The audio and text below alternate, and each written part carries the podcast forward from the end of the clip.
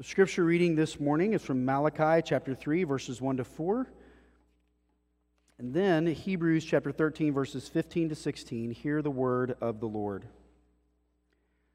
I will send my messenger who will prepare the way before me. And then suddenly the Lord you are seeking will come to his temple. The messenger of the covenant whom you desire will come, says the Lord Almighty. But who can endure the day of his coming? Who can stand when he appears? For he will be like a refiner's fire or a launderer's soap. He will sit as a refiner and purifier of silver. He will purify the Levites and refine them like gold and silver. And then the Lord will have men who bring offerings in righteousness, and the offerings of Judah and Jerusalem will be acceptable to the Lord as in days gone by, as in former years. And then in Hebrews chapter 13, verses 15 to 16, through Jesus, therefore, let us continually offer to God a sacrifice of praise, the fruit of lips that openly profess his name, and do not forget to do good and to share with others, for with such sacrifices God is pleased. This is the word of the Lord. Thanks be to God. So, again, we're in this series, Seeing Jesus in the Minor Prophets, and we have done every minor prophet except Obadiah. You can go read him. Um, but we've done every other minor prophet. And this week we come to Malachi. And um, the word Malachi means messenger. And so when you think of message or messenger, what comes to mind? My guess is if you're under 25, the first thing you think of is do you have a blue in a little bubble when you text or a green bubble when you text, right? Um, it, it, there are just there are certain sounds even when we think of messages that we associate together. If you're from North Texas, you know exactly what a tornado siren sounds like. You know, I grew up with those. Or if you drive now, you probably can recognize very easily what a police car sounds like when it's behind you. Like there's just sounds we understand. And when it comes to text messaging, um, you know, it's something like 98% of all people have the exact same ringtone, which I can verify to be true because anytime you're in the airport or the grocery store and a text message goes off, I kind of look at my phone and go, ooh, is that one me? But the most popular um, text tone that people use is called the tritone. And there's a man named Jeff Robbins who came up with this tone, and he basically took three different pitches and put them in as many possible combinations as possible and just listened to them to see which one that when he heard it, it really sort of went through the noise. It sort of pierced the noise, it went above the noise or whatever. Um, I, I do like that ringtone. I don't know that it accomplishes that because I miss half of my text messages.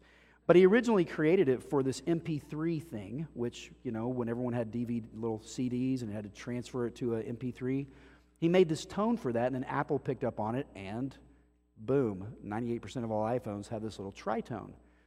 But when you hear that message, um, maybe if you're sitting at the grocery store or if you're in my house where everybody has a smartphone now because it's all young adults with me, as soon as it goes off, I think to myself, ooh, who got a message?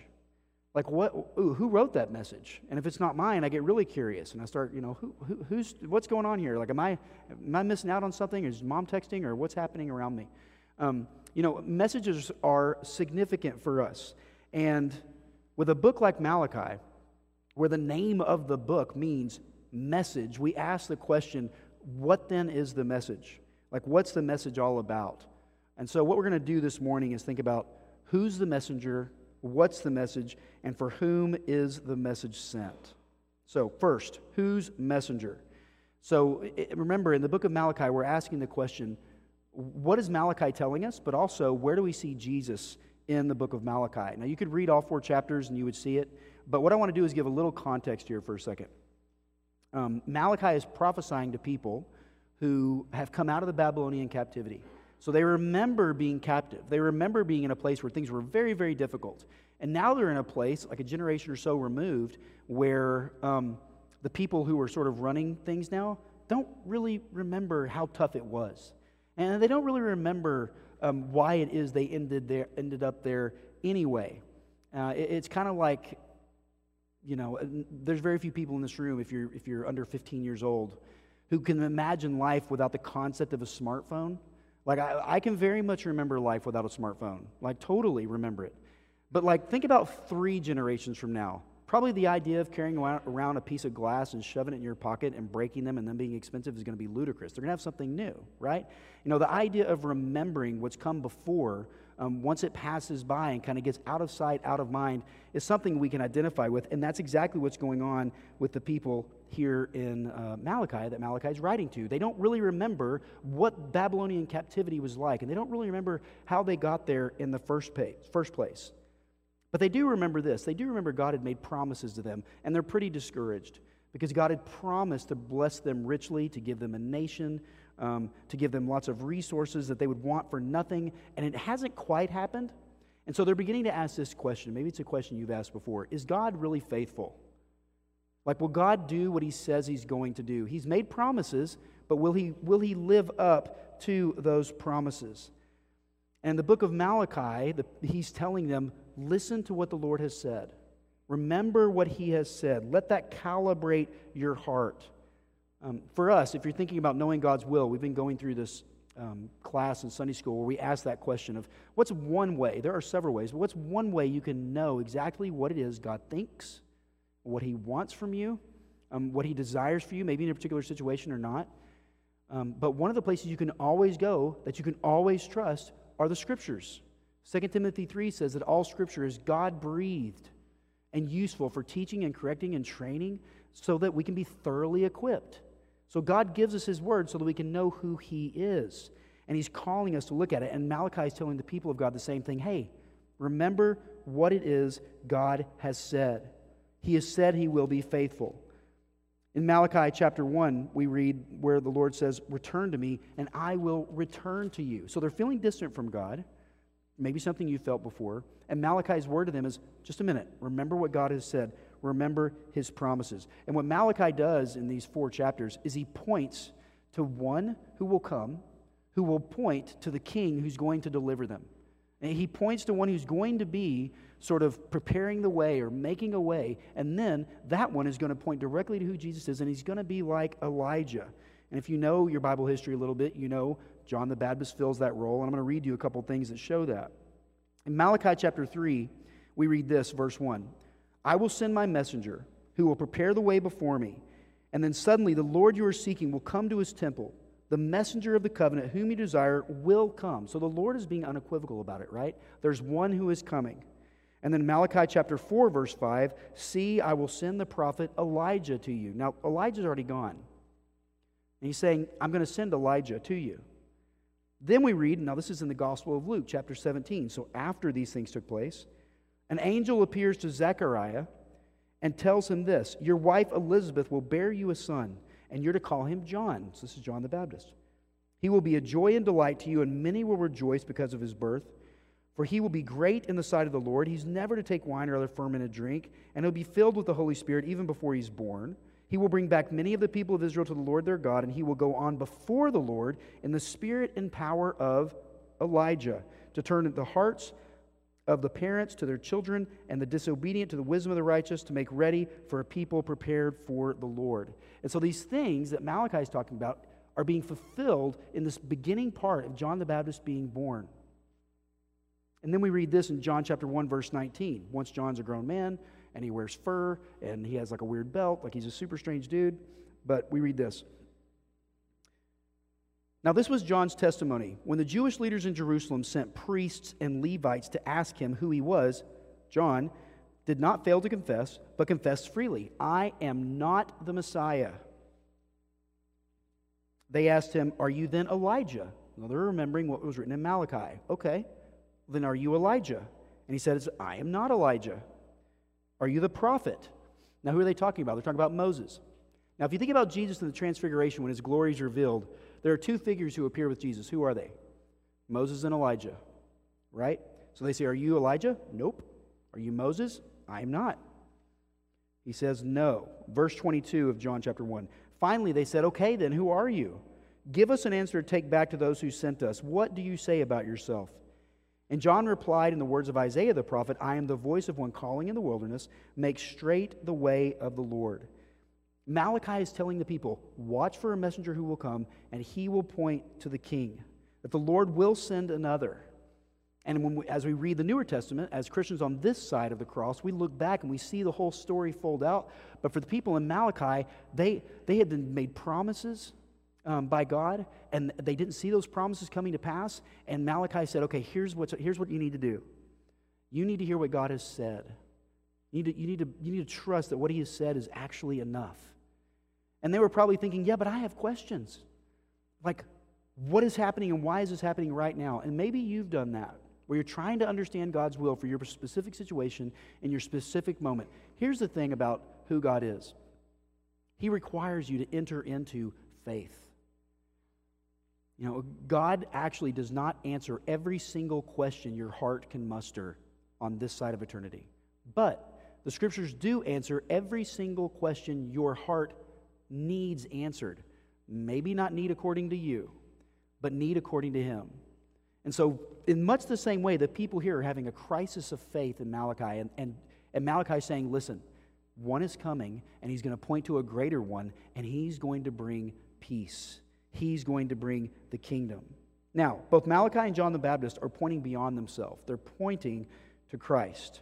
And their place in what God was doing was important, but even their work was secondary to him because they were pointing to someone who is greater than themselves. Now, when you think of something that's great, what comes to mind? Like if you were going to go read a book on the greatest things, what would you go read? Maybe the Guinness Book of World Records, right? Maybe you'd go check out the Guinness Book of World Records. I read in there, this was back, I think, in 2012 there was an X Games event, and they said, okay, the biggest jump that any car has ever made was 40 feet or 35 feet or something like that. And so what they did was Hot Wheels, like the Matchbox car maker, Hot Wheels teamed up with some uh, Red Bull and some um, extreme game stuff, and they made this double dare loop, a real one, where there are these cars who drop in and go around a loop and then jump and land, and they pulled it off flawlessly. Something like seven G's is what they experienced in the car, 88 kilometers per hour, and they land. And you know what was staggering to me about it? That, that's incredible, of course. That's a great thing. But what was staggering to me is when you read articles about this, the questions the interviews are asking the guys who just jumped these cars, you know what it is? So, what are you going to do now? Like, it's not enough it's not great enough. And they're like, well, maybe we'll do two loops or something. Like, you know, it's never enough. And what John the Baptist is pointing towards, what Malachi is pointing towards, is this the thing your heart really needs to rest in is the one who has come and is dwelling among you, Jesus himself. It may feel like it's an answer to these questions. It may feel like it's getting this figured out over here. Listen, the first thing you need to understand is that my messenger has been sent. I have brought my son into your world, into your presence, because he is actually the greatest. So, what's his message? Malachi's message is this. If you're going to sum it up, I think you could sum it up like this God has more for you than you think. That, I think that would be a good way to describe it. There's more to who God is, there's more to his faithfulness, there's more to his love, there's more than you understand about his ability to actually satisfy you, even in the midst of suffering. If you've known people who love Jesus, who are in the midst of deep suffering, and yet they still have this contentment, it's not, they're not delusional. They've actually tapped into what Malachi is leading us to consider in this moment that there is one who is great, and he has more for us than we can imagine. Malachi tells God's people that they're chasing after things to satisfy their hearts that are not going to satisfy their hearts. It's kind of like I remember growing up and being so thirsty and telling my mom, Mom, I'm so thirsty. Please give me a Coke. She's like, That's not going to saturate your thirst. Drink the Gatorade. I was like, No, I want a Coke. You know, they're chasing after things that are actually not going to satisfy them. And actually, Malachi is pretty explicit about it. And I think we can learn from some of the very things they struggled with. The first thing they struggled with is from Malachi chapter 1, verse 13. They were unfaithful in their worship. They were unfaithful in their worship. Verse 13 of chapter 1 of Malachi says this And you say, this is what the people say, and the Lord's saying this, what a burden! And you sniff at it contemptuously, says the Lord Almighty. When you bring injured and lame or diseased animals and offer them as sacrifices, should I accept them from your hands, says the Lord? They viewed worship as an irritating addition to their lives. Now, children, I want you to hear me for a second. Um, just because you're bored in church doesn't mean God's mad at you. Sometimes Pastor Brad's not that interesting. You know, that's fine. That's not what we're talking about here. What they're doing is they are uh, actually the way Malachi talks about it is they sniff at worship, right? They go, They're, they're, they they bring the least of what they have. It would be like this. You know how we have an offering plate come by on Sunday mornings? We've talked about the idea of maybe putting a box in the back. It would be like this you, take, you saying, I'm going to give an offering to God, and He's going to be impressed with it. I'm now done with this Kleenex, and so I'll put it in the offering plate. You're welcome. Like it's ridiculous, right? It's contemptuous, it's disrespectful. And the Lord is saying, You're, you're worshiping me uh, without authenticity. I'm not interested in you pretending to love me. I want so much more. Remember that theme? I want more for you than that. I want you to worship me with your whole spirit and your whole body, with all of who you are. And so they were unfaithful in their worship, they were inauthentic. Secondly, their clergy was unfaithful. There's only a couple people in the room that applies to. Their clergy were unfaithful. Malachi chapter 2, verse 7 For the lips of a priest ought to preserve knowledge, because he is the messenger of the Lord Almighty, and people seek instruction from his mouth. And what was going on is they were actually, the priests were actually speaking in such a way to manipulate the people to get them to do things, or they were just not speaking truthfully about God's word. One of the things that's beautiful about our church, yes, we're Presbyterian, but just because of the way that we work as a church, I would not last very long up here if I was preaching things that were not from the scriptures. Uh, the session, our presbytery, we're really not interested in Brad's sort of opinion about what's best. The thing we care about is the thing that's lasting because my opinion changes. My opinion might change of you. I might have to repent of that or something, you know, if we get into it. God's word never changes. And the priest, in this responsibility that God has given to them, they're doing what before the people? They're being inauthentic. They're misrepresenting who God is. They're lying. And the Lord's like, this is not what I have in mind for you. This third thing Malachi addresses, he addresses the marriages of the people. Now, I'm married, so this, this also kind of hits close to home. Malachi, Malachi chapter 2, verses 11 to 15, Malachi talks to the people about what it means to have an authentic marriage, what it means to have a real marriage, what it, what it means to be faithful in your marriage. Because what they were doing is they were abusing um, divorce. Like they were divorcing because people couldn't cook well. They were divorcing because of age. They were divorcing for things that are completely wrong and insignificant, insufficient. And the Lord points this out as, a, as something for them to pay attention to when they're thinking about what it means to know Him and love Him, to the significance of and comparing it to things like your worship is important, your priests being authentic and truthful, it's important, your marriage is important, it's significant before Him.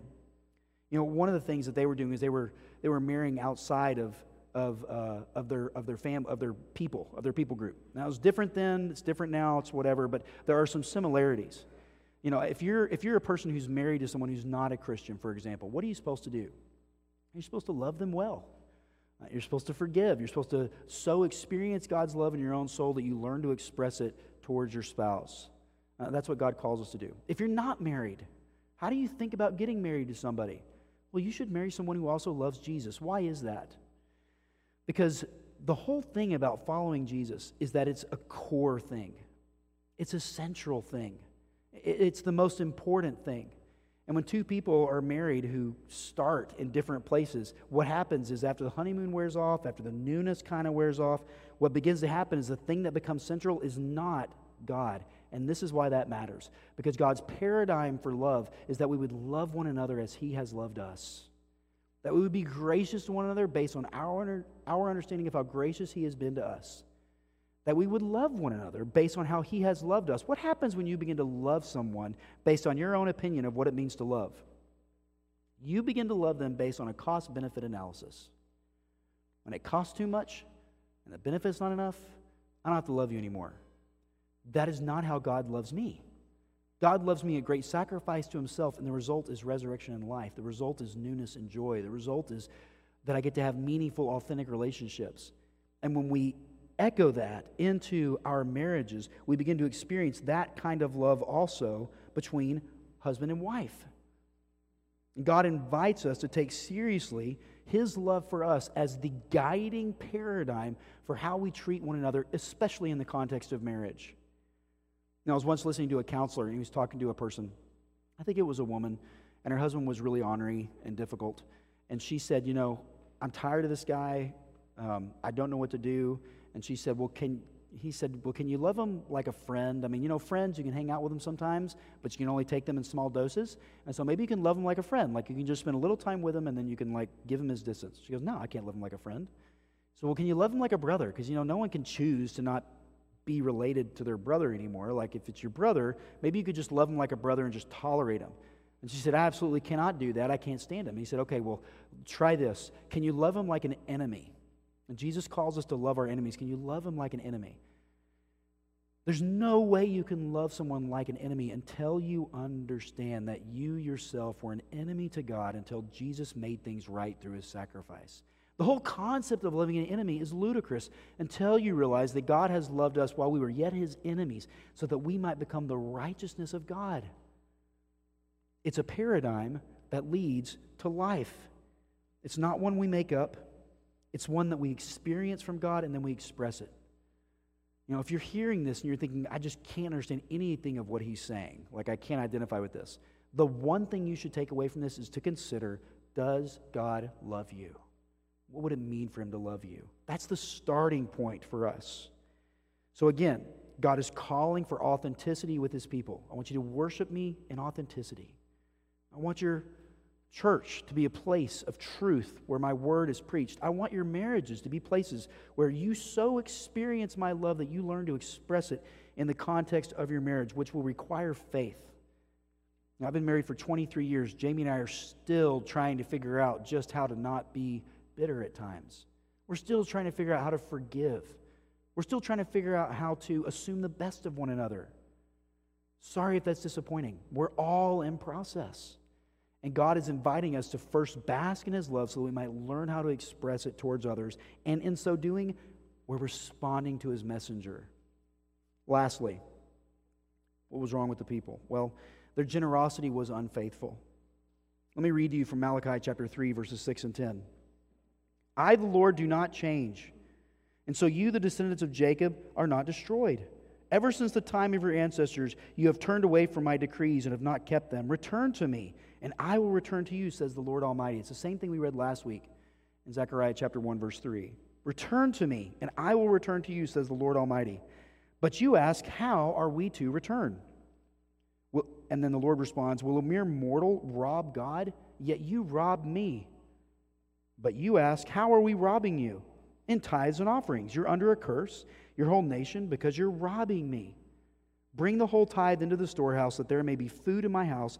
Test me in this, says the Lord Almighty, and see if I will not throw, up, throw open the floodgates of heaven and pour out so much blessing that there will not be room enough to store it. Now, before you walk out of the room, this is not a sermon on um, necessarily your tithing although it actually does very much kind of apply here. Let me, let me say a few things about this.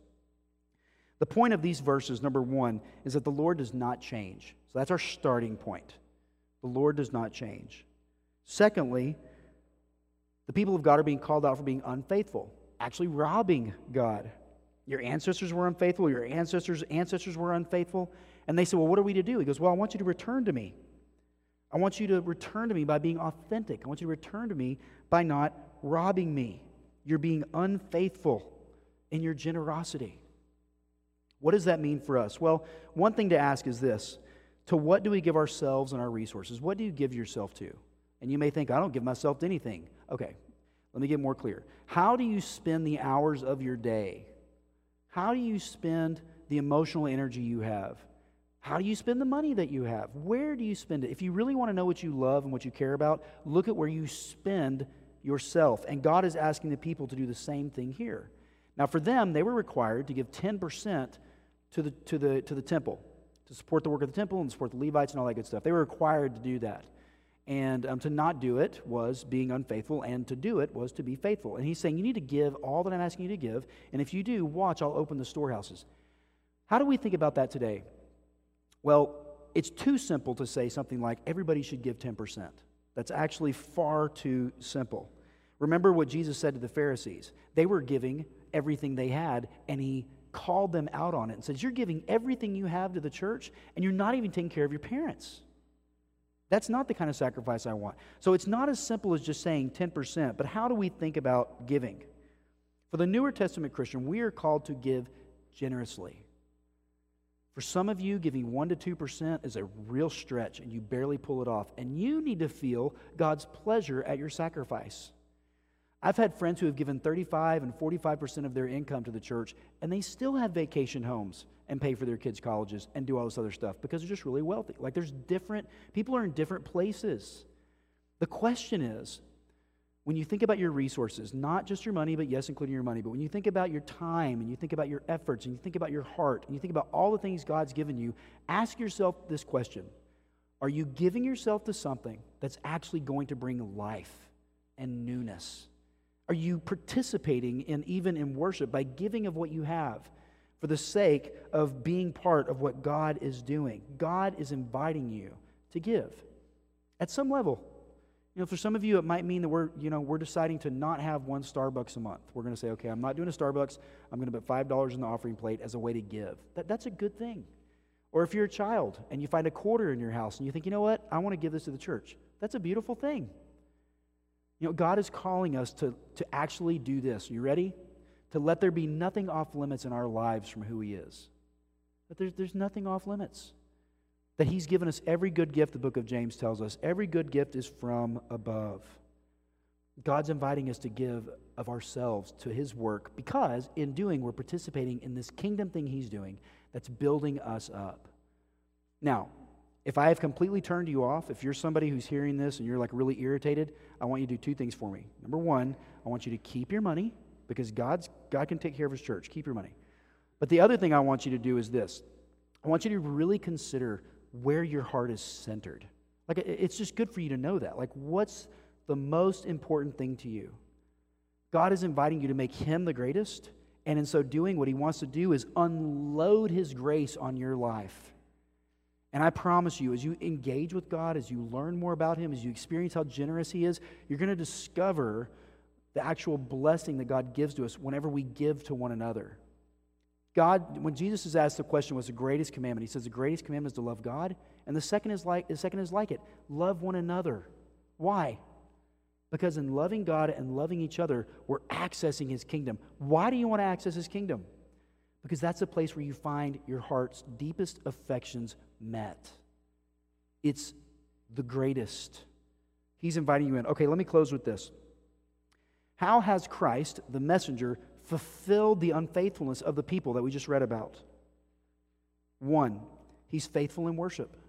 Jesus makes the ultimate sacrifice. He sacrifices himself that we might experience peace with him. Secondly, he's a faithful high priest. Do you know that if you're a Christian, anytime you pray, you can have the absolute certainty that God is hearing you and responding to you because of what Jesus has done? He's a perfectly faithful high priest. And you may be thinking, I don't deserve him to hear me. Did you, did you hear what God said? Return to me and I'll return to you. That, that's the relationship. Return to me and I'll return to you. Third, he's faithful as a husband. If you read Ephesians chapter 5, verses 25 and following, it says, Husbands, love your wives just as Christ loved the church and gave himself up for her to make her holy, cleansing her by the washing with water through the word and to present her to himself as a radiant church without stain or wrinkle or any other blemish, but holy and blameless. Do you think of Christ as your perfect husband? He presents you holy and blameless before the Father. He gives up himself entirely so that you can experience life. And then, of course, he's faithful in his generosity. Christ has given us everything access to his Father, membership in his people. We're brothers and sisters in the family. Jesus tells us he's preparing something for us that we can't even imagine in the day to come. Like, Jesus is generous to us. Know that you're loved. Know that the Lord pursues you and cares for you. And if you're wondering this morning if you've worshiped authentically, if you've worshiped in spirit and in truth, I want you to, if you just, you don't have to look at this, but let me just show you.